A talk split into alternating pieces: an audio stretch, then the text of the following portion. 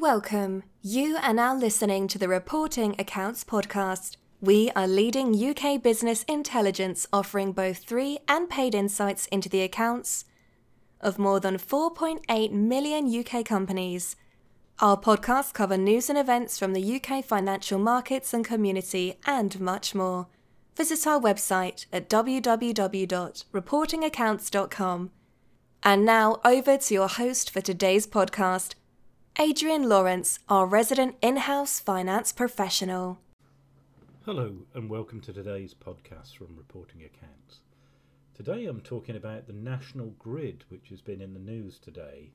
Uh, they're betting on an electric future for the UK in a 7.8 billion pound deal. Uh, basically, the National Grid um, is the distribution um, infrastructure in the UK for electricity, um, but they also own uh, the distribution grid for gas.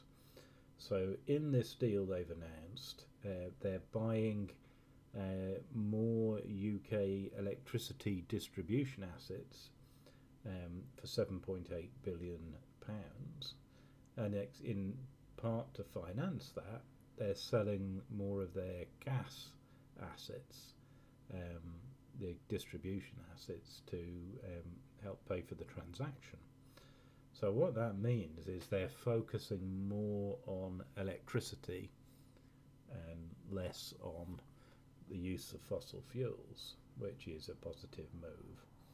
Um, one issue in the deal is that it increases the amount of turnover the company has in regulatory regulated activities. So the distribution of electricity in the UK is regulated by a, a regulator that has a pricing formula which basically limits the ability for the company to put up the price of its service. It's basically a, a monopoly to some degree, um, so it's an it's an anti sort of to improve competition and control uh, monopoly domination of markets. But it's a, a, good positive deal. It, it follows for them it follows along from the announcement of a number of companies which are beginning to embrace the UK's move to net zero. So by 2050, we hope to have eliminated carbon as far as possible from the UK economy.